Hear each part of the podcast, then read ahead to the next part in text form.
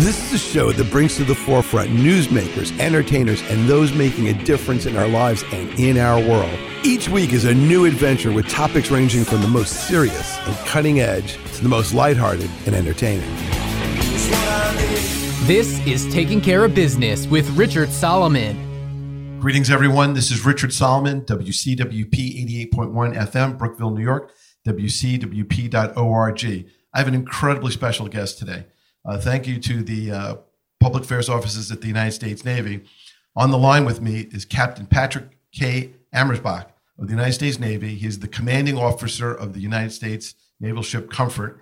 And uh, among his many military awards include the Defense Meritorious Service Medal, uh, Medal Meritorious Service Medal from the Navy and the Marine Corps, uh, Army Commendation, Navy and Marine Corps Achievement Medal, Army Achievement Medal, various campaign unit and service awards, and of course, the gratitude of all New Yorkers.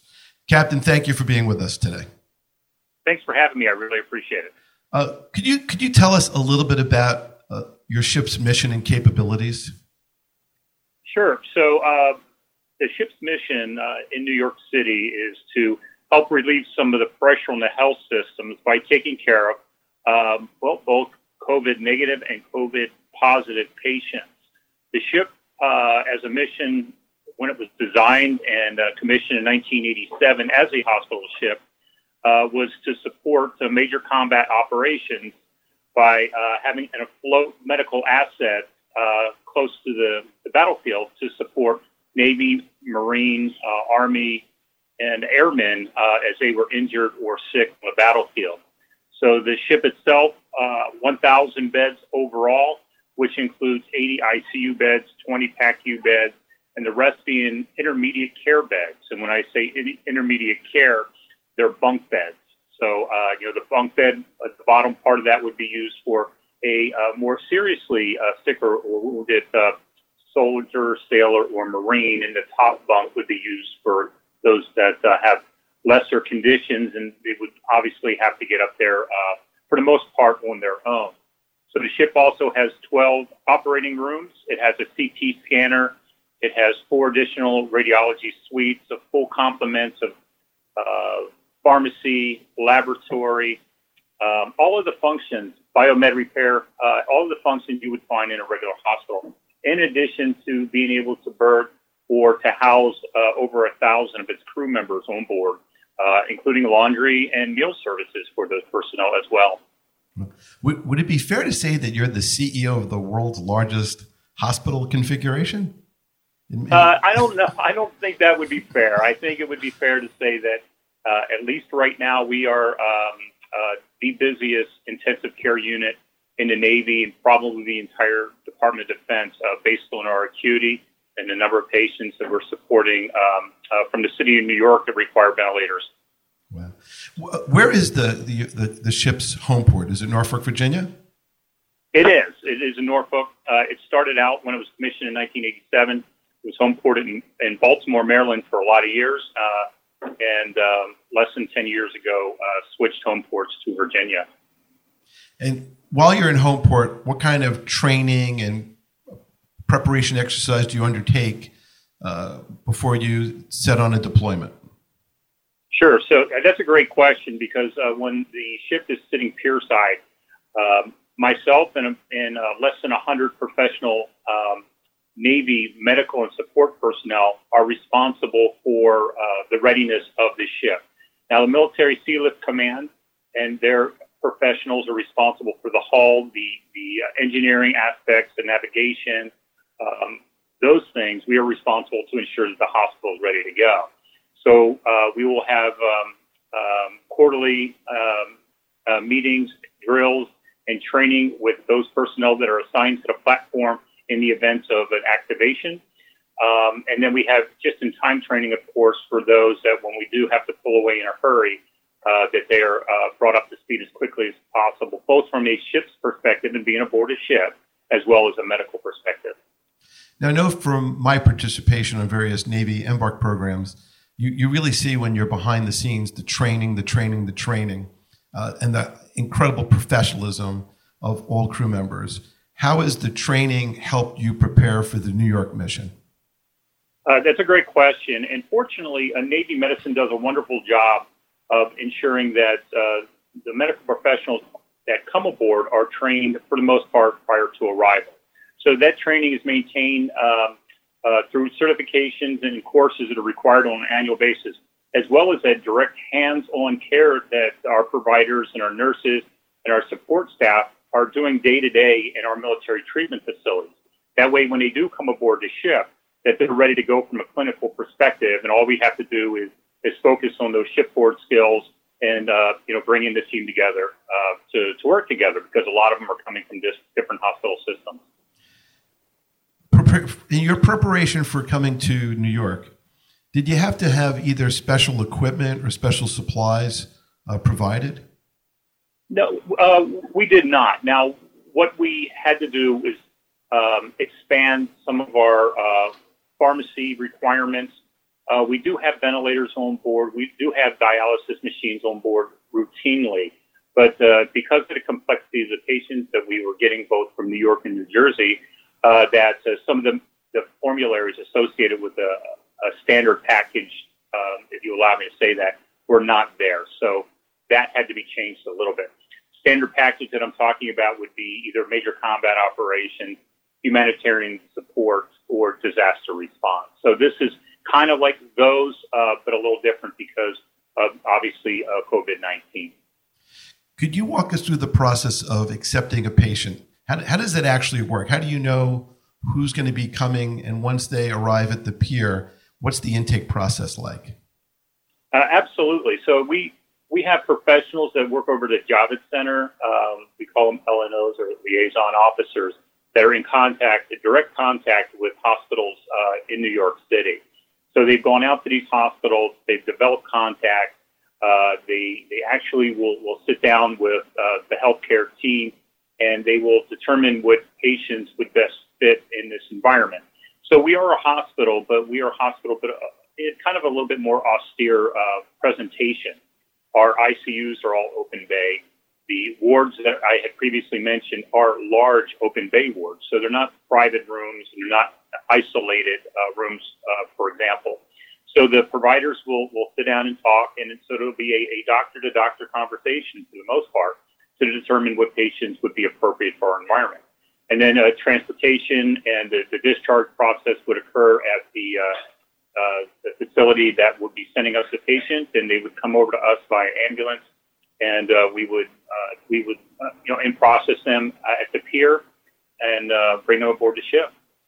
Now, are there any special ways to actually do that physically? Because if you have people on stretchers, how do you how do you bring them on? Especially, you know, the, the ship is quite large. It's it's like how many football fields long and how tall is it? Yes, it's uh, it's uh, over well, let's say 900 feet, right around 900 feet long.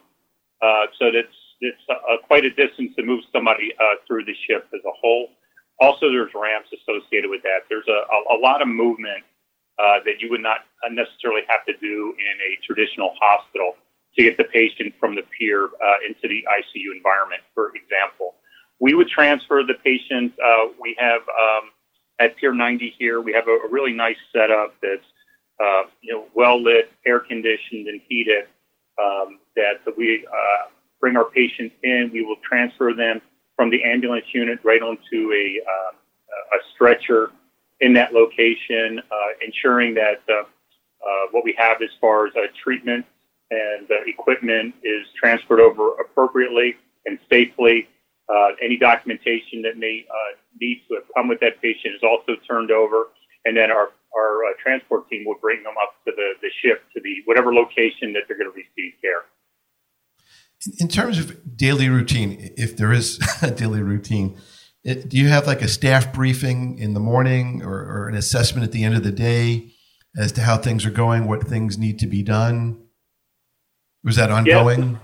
Yeah, it's it, it's ongoing. It's it's both actually.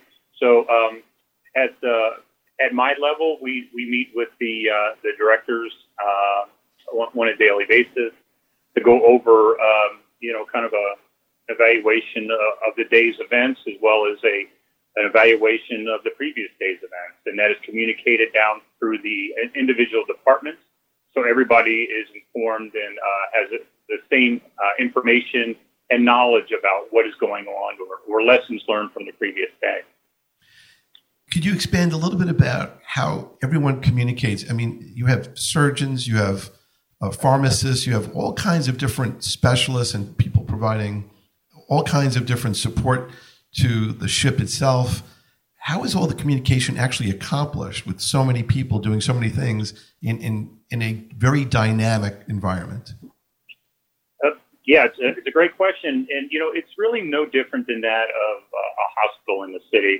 So we rely on, uh, you know, face-to-face communications. We rely on uh, uh, telephone as well as email to make sure that everybody's on the, the same sheet of music. So uh, we do have uh, that ability to communicate uh, across the entire ship, regardless of what the discipline is. Now, in terms of acute care, what kind of acute care can you provide generally and more specifically in New York? So when we came to New York, uh, our initial goal was to provide hospital to hospital transfer care of patients that were non COVID 19. Uh, so they were didn't have the virus. So we didn't bring uh, with us a, uh, a, large capacity or capability to take care of acute patient. Now, uh, some of the other missions, um, if you were looking at a um, major combat operations, then our casualty receiving area would be full up with uh, both uh, ER physicians and, and, ER nurses and all of those personnel and the equipment necessary to work that environment. Same with a uh, disaster response, we would have a package associated uh, to better fit that that that need. But we did not bring that to New York. Uh, we focused more on the medical mission, on the the heavy ICU um, um, level type uh, level patients that we would actually have aboard. Um, so we plussed that up and we uh, kind of took away from the emergency medicine response because that was not our, our mission at the time. So what what kinds of patient cases are you seeing right now as we speak in New York? Sure. So we are seeing um, basically anything you would see in the city minus trauma.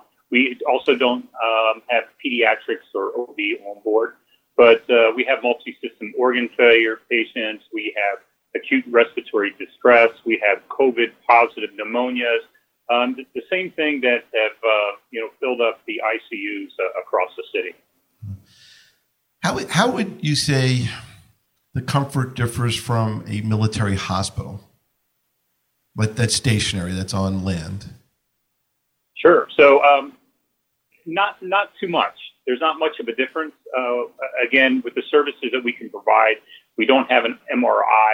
Um, you know, the ship is metal. Uh, MRIs don't really do well in a metal ship.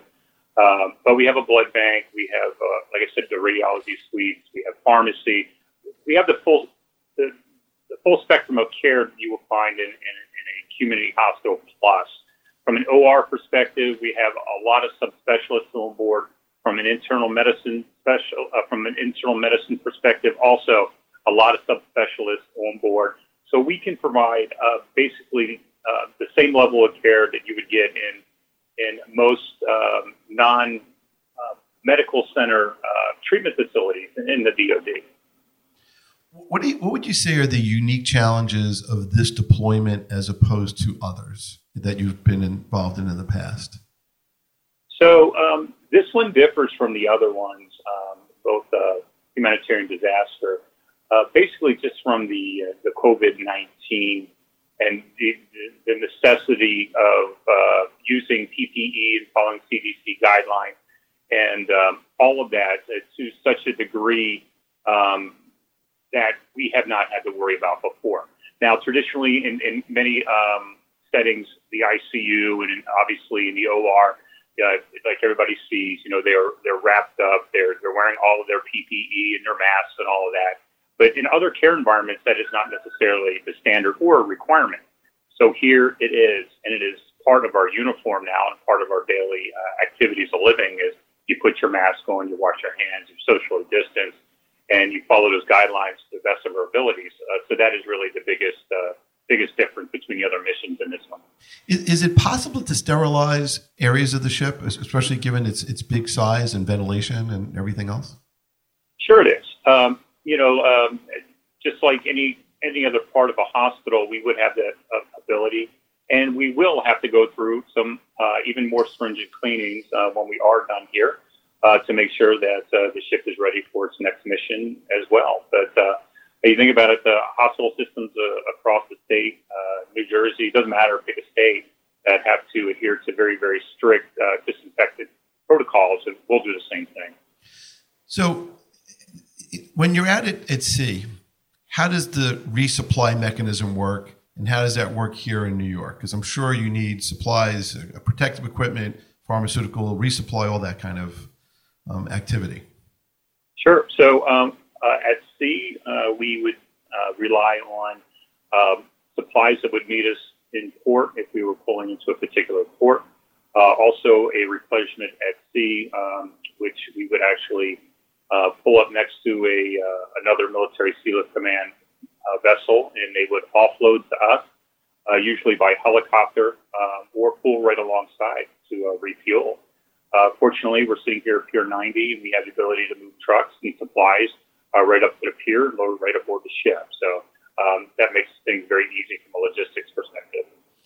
What has it been like for you to be in New York? Have you had a chance to meet any of the, the different you know people other than sort of media people like myself? Have you been meeting uh, different other people from the services? Uh, have you been coordinating with uh, medical uh, you know people? What's what's your interaction beyond the ship?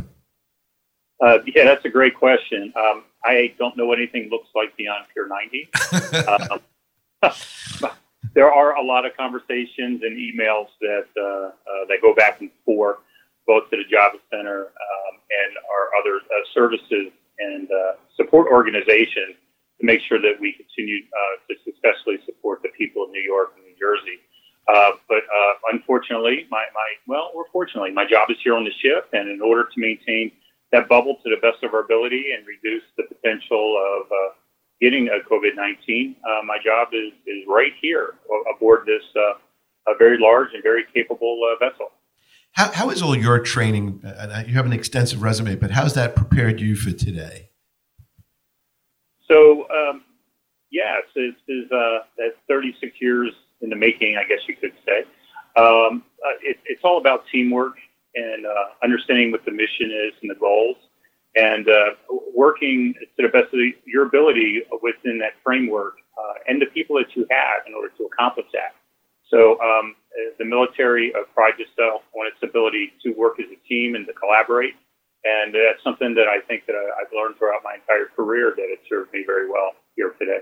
Well, I, I, at this point, I just definitely want to, before I ask anything else, I definitely want to thank you for your tremendous service and dedication. It, it's, it's, it's what really makes America uh, the country that it is. Um, I, I noticed that in television and movies, we always see depictions of battlefield medicine. What is it actually really like when you're actually in a real dynamic, fluid situation with lots of lots of activity, lots of stress, lots of lots of everything, communication issues. What is that actually like in the real world? So, um, you know, fortunately, we're not in combat here, but um, a, a, lot of those lessons and the training associated with what we do on a daily basis uh, makes things move very smoothly. Um, you know that again, that coordination, and that teamwork, teamwork piece are instrumental to ensure that uh, when we receive these patients. And you know, just a couple of weeks ago, we had uh, ten uh, very critically vented patients come to us from one of the local hospitals that was having some infrastructure issues with its uh, oxygen system. And uh, so we took 10 patients on that were all vented and very sick very quickly. Uh, we were able to do that successfully because of teamwork and communications and, and everybody um, working to their the best of their abilities to accomplish the mission. Um, understanding uh, each and every one of us uh, has a certain role in that, and uh, being able to, to, to work um, in that role as part of the team um, makes it successful and really helped us out in, in that situation. Is there anything that New Yorkers can do to help you in your in your efforts? Is there anything that we can do as New Yorkers, as uh, grateful people, to help your mission? No, thank you for that. Uh, we really appreciate the support uh, that the people of New York um, and New Jersey have provided us. uh, again, uh, one of the most um, significant moments in, in my entire life, military career for sure, uh, was coming into New York Harbor and seeing the welcome by the, the people of New York. So uh, there's nothing more that they can do as far as I'm concerned. We really appreciate the, their outpouring of support, and uh, we'll do the best we can for them while we're here. Is there any particular web page or place that people can look at social media uh, to see what's going on or to, to learn more about what the, the, the mission of the, the USNS Comfort is? Um, there is, but uh, what I'm going to have to do is uh, get that information to you through our PAO. I'm sure she has a couple of links that can uh, help uh, people that are interested to, to explore a little bit more about what we're doing here. Well, personally, I want to thank you so much, for, for, first of all, for your time. Uh, second, I want to thank the crew for all of their incredible devotion and dedication and heroism. And I truly do look forward to the day when I can maybe come to Pier 90, salute the colors, and ask permission to come aboard. Uh, I, I, cannot thank you enough for your time and, and all that you're doing. And I know that all of New York is so much appreciative of what um, the efforts of all these very dedicated, professional, hardworking people, including yourself, have done for us. So I thank you for that. Thank you very much for that. We really appreciate it. And I appreciate your time. All right. Thank you.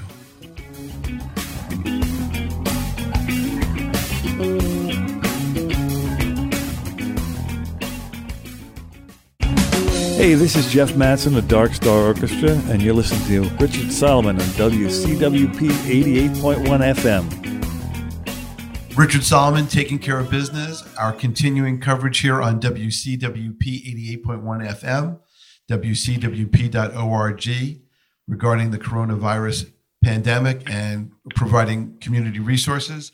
On the line with me now is noted attorney Mark Carney. Mark Carney has been practicing law for over three decades. He's with the Lipsitz Green Law Firm, which is lglaw.com. They're located in Buffalo, New York. And we're trying to reach out to different parts of the state to talk to different people because everyone is affected by this matter. Okay, so Mark, uh, let's talk a little bit about some of the things that you're receiving feedback from, some of your expertise. So let's start with family court matters. There must be so much stress on people from the shelter in place directives, no matter where they are in the state. And I'm sure that's showing up in legal issues. Could you just, can you talk about that? Sure, I can. You know, Richard, what you have to remember is that on March 16th of this year, our courts were shut down with no notice and no warning. So we had family court, temporary family court orders that allowed certain access periods to one parent. We had temporary support orders that put in place support uh, payments or, you know, suspension of court payments. You had temporary placement in abuse and neglect cases. Uh, you had uh, uh temporary juvenile uh, incarcerations. And uh, all of these things were meant to be returned to the court uh, within a relatively short time. And since we have now no, you know, no access to those courts other than essential matters, these temporary orders are remaining in place. So, for example, if a court uh, under a, a, juvenile case uh, remanded a child uh, with the understanding or with the belief that that, that was going to be returned in a week and reviewed. You know, they had all these cases where these children uh, were were remanded remanded to a correctional, a juvenile correctional facility, um, and then they had to start to figure out how to get them out of there, because uh, as you know, uh, any type of facility has become uh, a problem in terms of uh, COVID uh, transmissions. Yes, and, and the inability for social distancing.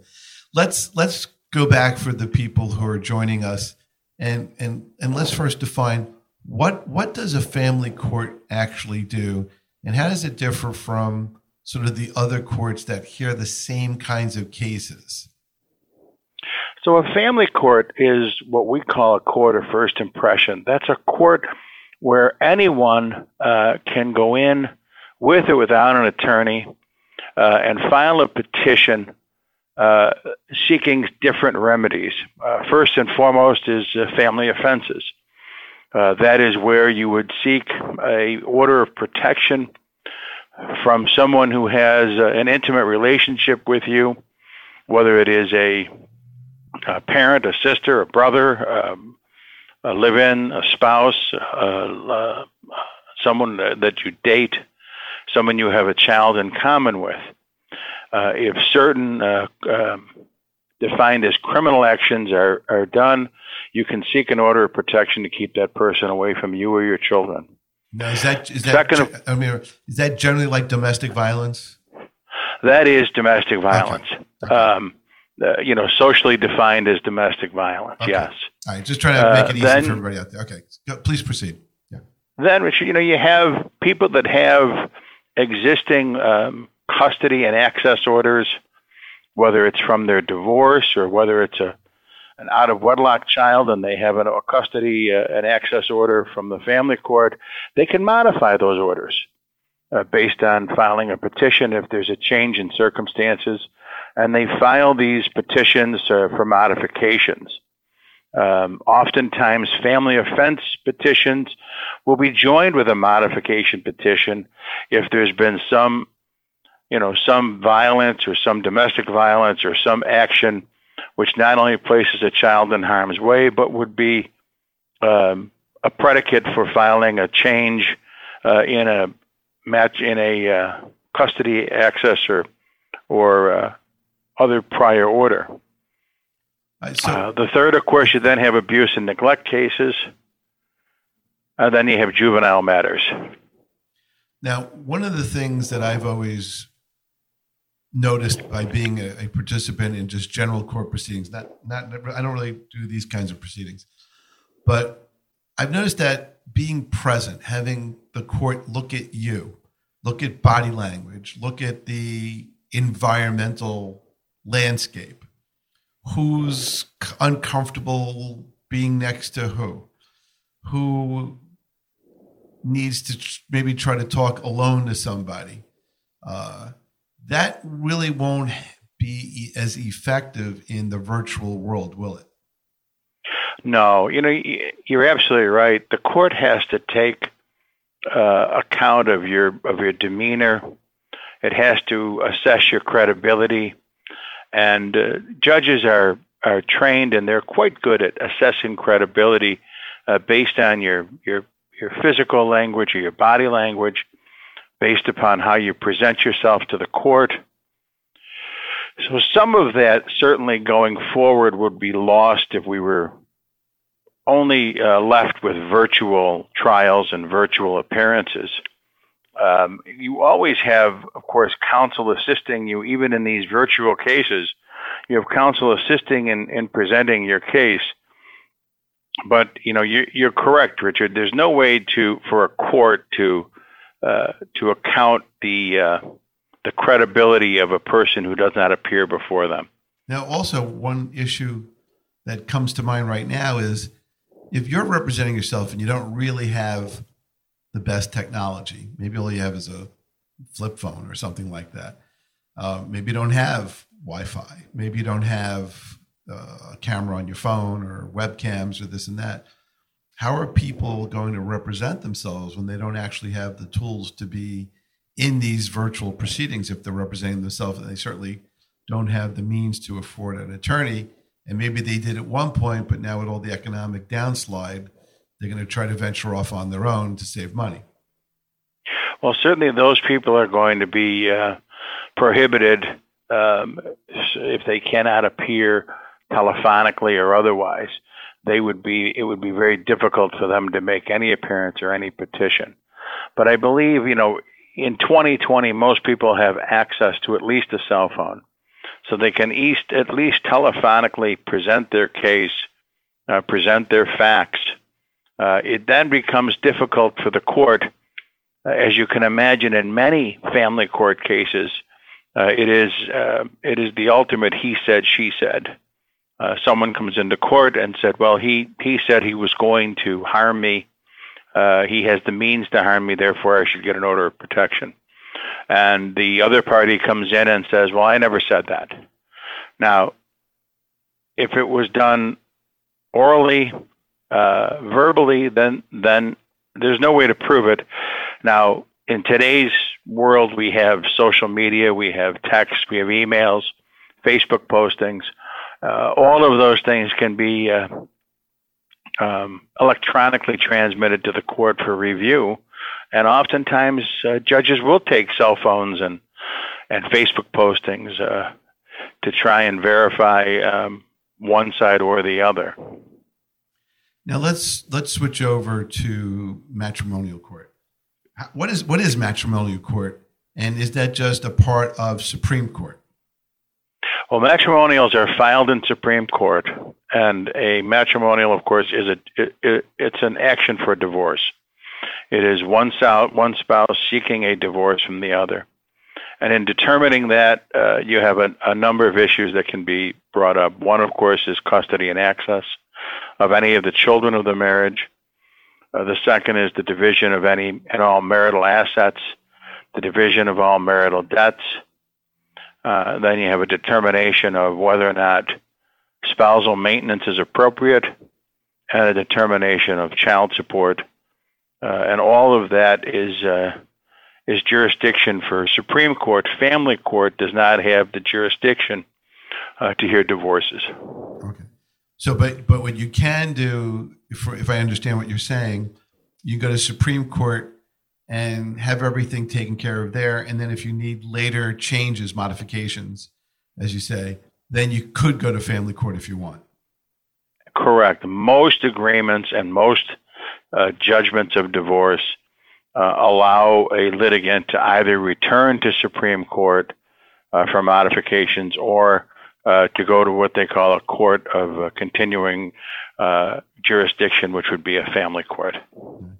Now, is, I, I, assume this is an area that you're heavily practiced in. This is, uh, right now, this is 90, 95% of my practice. Right. So if people want to get in touch with Mark, go to lglaw.com his name is Mark Carney, and it's mcarney at lglaw.com if you want to send him an email. He is up in Buffalo. Okay, so what what are you kind of seeing from the court system right now? I can tell you that down here, um, things are pretty much still shut down.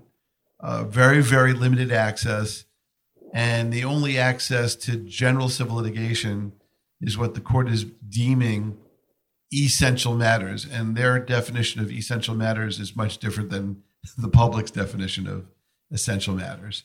It has to be. I remember a long time ago, uh, the the New York City government had a commercial that said, "Don't call nine one one for this," and it was like I don't know, a cat in a tree. They said only use it for this. It was like King Kong on top of the Empire State Building, uh, and you know, and in many ways, that's what they're trying to say, which is we're we're really limiting this to and and uh, to certain situations And as right now the you have to put together sort of an affidavit and fill out a form uh, nycourts.gov for those who are listening and want to take a look and you have to certify that what you're trying to get into the court system is what they deem an essential matter at some point the courts are going to try to open up down here and they're going to try to have virtual conferences in existing cases. And I guess at some point in the future, there will be the opening of the courts. Um, right now, down here, because of our density and mass transit and the schools being closed, everything's closed.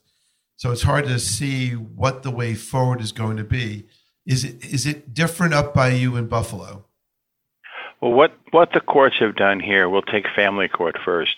Um, as I said earlier, you know, on March 16th, you had this uh, absolute shutdown. Get out of the building. Uh, don't take any files, and no one knew how long this was going to go. So the judges were ordered out of their out of their buildings, and within a very short time, um, the court system uh, uh, picked up again, and they began doing um, essential essential virtual matters. Now, essential for family court meant that you had judges rotating in uh, three day segments. They were going to a courtroom they weren't familiar with. Um, and they were handling uh, family offenses, which, as you indicated earlier, that's domestic violence or claims of domestic violence or any type of violence between related people. They were handling abuse and neglect cases. Uh, if the county uh, brought an abuse and neglect, uh, they had to one show that it was essential, uh, which was which would mean that there was a an immediate harm to the child, um, and those cases were being heard. And then the third, of course, were juvenile matters, which were not so much new arrests, Richard, as they were. Uh, they had determined that they had all of these juveniles that were in these facilities, and the judges were tasked with the immediate thought of finding the juveniles, finding out where they are, getting a hold of their attorneys, getting hold of their of their parents, as well as the county attorney, and trying to figure out a way to get them out of confinement. And, and that consumed uh, the first few days. So you went from a complete shutdown to a, a virtual court of essential matters. Uh, the court system in the 8th Judicial District and I believe the 7th Judicial District revved up very quickly. And the IT departments got all of their judges uh, um, access to the courts.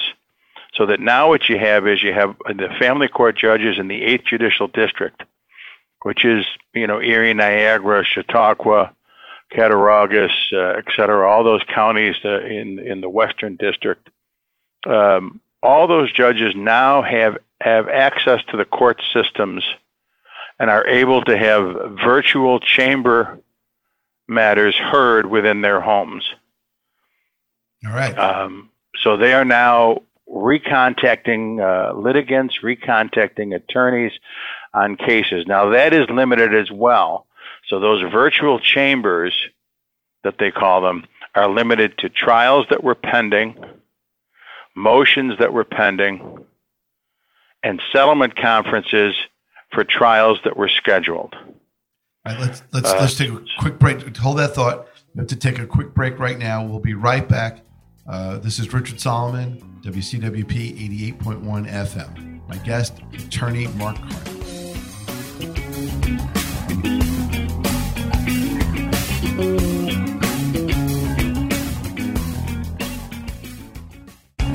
Hi, this is Anastasia Zotos from Athens, Greece, and we listen to Richard Solomon on our computers, and we love it.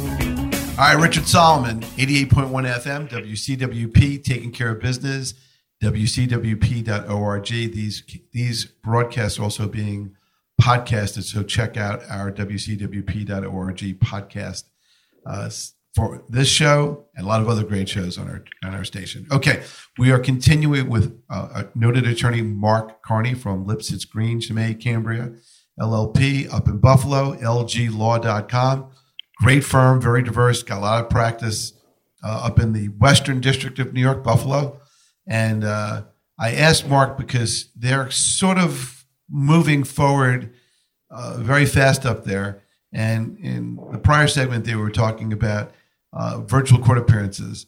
What is that experience like uh, for you? And how does that differ? And what are the pros and cons? I mean, obviously, one of the pros is it maintains safety, but uh, beyond that, what what's your experience?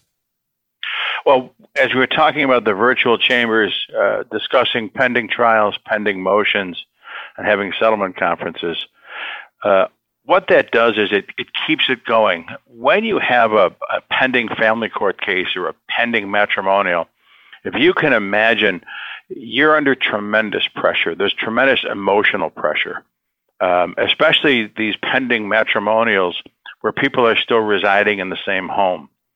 And they've now basically taken this action that they brought to separate, and they've been put on hold. And they and we're telling them you have to remain in that home uh, until there's a further court order or some agreement. Uh, because if you separate and you don't have at least a temporary parenting agreement, there's nothing to enforce, and we're seeing problems with enforcement of existing orders now. So you know, we have uh, we have these pending litigation. We stay in touch with our clients. We move the files forward in terms of discovery. And the courts now uh, here, our Supreme Court judges are doing a wonderful job in rescheduling all those pretrials which got canceled and keeping all of these actions moving forward towards settlement or, if necessary, toward trial. But Richard, as you know, most of these cases, maybe 90% of these cases, are, are ultimately resolved by a mutual agreement. Now, what is it like in terms of client interaction where you can't necessarily sit in front of a document, go over it line by line with someone? Maybe you're dealing with a child. You know, I, don't mean that in a bad sense. I mean that in the sense of someone who's under 18 years of, of age and they have to understand the consequences of either agreeing to this or agreeing to that or doing this or doing that. That must be very difficult for you as an attorney uh, to try to really make sure the clarity of what's going on, the the comprehension of the legal advice is actually being absorbed. It's got to be much tougher than it's ever been. Well, you're correct, and and when you have these these conflicting uh, ongoing um, acrimonious relationships. I mean, you, you have people who who obviously have an emotional stake in what you're talking about, and they have a financial stake in what you're talking about. And for me, it's very difficult. We can I can negotiate with opposing counsel and, and with the aid of an attorney for the child in New York State uh, when you have uh, a contested access and custody matter, uh, the law says we must appoint an attorney to represent the child's interests and independent counsel. So in these matrimonials, we have attorneys for children, attorneys for the mother, attorneys for the father. The three attorneys can negotiate, especially with the assistance of, of the court, a parenting agreement, which is, in my humble opinion, the most important document any parent will ever sign in their lifetime is the agreement which dictates their custody, uh, their access, and and their relationship going forward, and their respective rights going forward uh, to their children.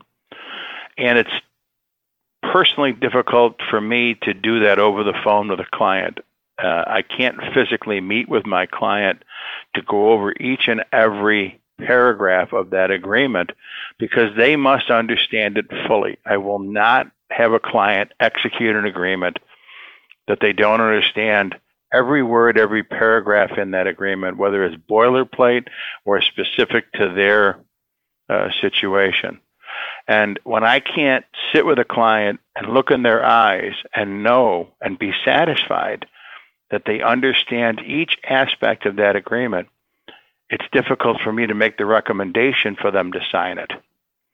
Now, this is something that I don't really know the answer to, but I'm sure people would really want to know this answer. To what extent do children have a say in these outcomes? I, I know you said in the prior remark that the child has an advocate, but does the does the child's advocate kind of really consult with the child, or they just kind of have an independent focus and try to look globally as opposed to more on a, or they do both? Well, uh, every case is different, but of course, it depends upon the age and maturity of the child. It depends upon the child's ability to understand uh, what's what the situation is. So, if we, if you have a child, uh, to make it very general, a child between the ages of eight and twelve will have some impact, some input. Certainly, they can tell uh, their attorney uh, that uh, their their their father or their mother may treat them right, may not treat them right, may say things about the other parent that they don't like, um, and and that child's wishes are going to be a factor. When you have children between the ages of then 12 and 16, that factor, due to the maturity of the child, becomes a much bigger factor. Um, I mean, certainly you you're not going to take. It's difficult for judges to take an adverse position of a 14 year old. If the 14 year old says, uh, "Look, I want to spend every other weekend with my dad," and that's it. uh, the judge uh, will take that into consideration in their ultimate ruling. When you have a child that's between the ages of 6, 15, 16, and 18, it becomes even more compelling. So, unless the attorney for the child believes that for some reason the child does not have an independent thought or an ability to create an independent thought, either by some mental health restriction or some alienation by either parent, uh, that attorney is bound to follow the directions of its client. Um, then, of course, when you have children that are below the age of eight, um, their input obviously has less meaning. We don't let a six year old drive the bus, and we won't let them make determinations as what's in their best interests. In those cases, the attorney for the child can substitute judgment, which means that they can use their good judgment in what they believe is in the best interest of the child. Okay. Now, let's let's take this a little further into the the pandemic. Maybe some people have existing agreements, but maybe they have denser housing or whatever. Um, exactly. You know, or there's better remote learning in home A versus home B. How how is this all going to shake out? Because it, it appears right now that at least until the end of the present school year, there's going to be only remote learning. And there's real question marks about the future. You know, if we're going to have virtual courts for the foreseeable future, um, how is that, and how does that impact with children being homeschooled and parents having to work and maybe having to share laptops and uh, how is this all going to work? Well, let me say this: people that have uh, parents that have existing agreements um, one of the problems we've seen uh, that I've seen in the past six weeks is I'm getting emails from clients and text messages from clients who are saying, "Well, uh, you know, Dad is a uh, uh, Dad is a corrections officer, and therefore he's exposed to uh, uh, COVID worse than other people, and I'm not going to send my child there." Contrary to a court-ordered access agreement and my response to them ha- has been that unless you have uh, a pediatrician uh, who has indicated to you that it is in that child's best interest to not go to the other parent's home, uh, you are in violation of a court order. We we never want one parent to unilaterally make decisions uh, which they believe are in the best interest of their child. They, we, we leave it up to the parent's best judgment.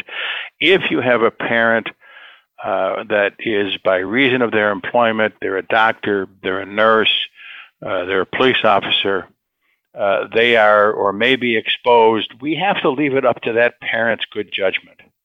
And I have seen a number of my cases pending on my clients where the parents who are exposed have foregone their access and waived their access because they believe they may have been exposed. And I find that to be great parenting.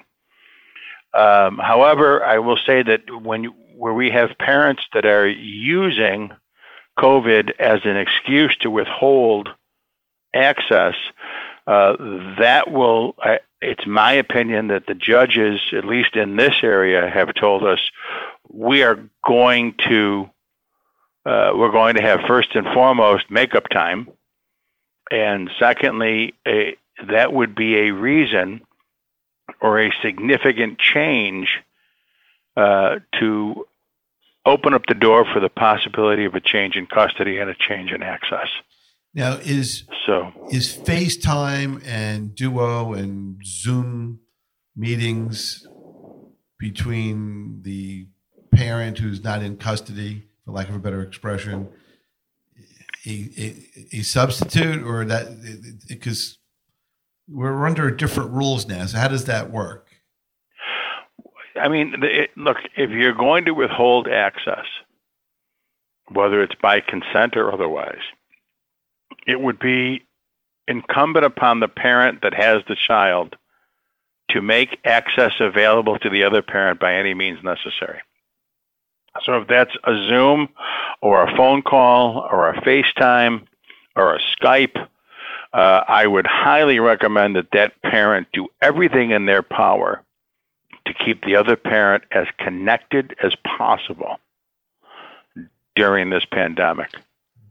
We only have four minutes left in this segment, and I wanted to go into one of the tougher issues, which is we have a lot of people with economic issues. Uh, they can't maybe do support because they've lost their jobs or they're on unemployment. How's all this working? Well, let me say this to you. Um, anybody who has lost uh, income through no fault of their own has the right to file for a modification of support based upon what they are actually earning at this time. So that if you were laid off through no fault of your own as a result solely of the coronavirus uh, virus, you would have the right to file for uh, a reduction. Now, the problem we're going to have is New York state law says that you are only entitled to relief as of the date that you file. And as you know, we can't file support modifications right now. So the courts are going to be very hard pressed to grant people relief um, based on current law. Now, what I believe is going to happen is I believe you're going to see some changes temporarily, which would allow a a temporary um, modification of support based on the date that you lost the job, even though you were not able to file a corresponding petition. Courts are going to have to grant those modifications. How they're going to do that, I'm not sure. Uh, remember that most of these child support cases are collected through the counties, through the, the, the child support collection agency in that county, and it's all automated. So they're going to have to figure out a way to go back to whatever your date was, you know, March 20th, March 30th, whatever date you received that, and try and recalculate based upon your unemployment earnings. And then, of course, earnings are earnings. So they would have to include stimulus checks, they would have to include uh, um, uh, additional uh, uh PPP uh, payments through the government. All those things would have to be included because income is income for child support purposes. Well, all right, we're out of time for this segment. Uh, this is Richard Solomon, Mark Carney, an incredible attorney. Uh, the firm that he's with is Lipsitz Green, and their website is lglaw.com. You want to send him an email, of course, mcarney at lglaw.com. Hey, spell Carney for all those people out there. C A R N E Y. There you go.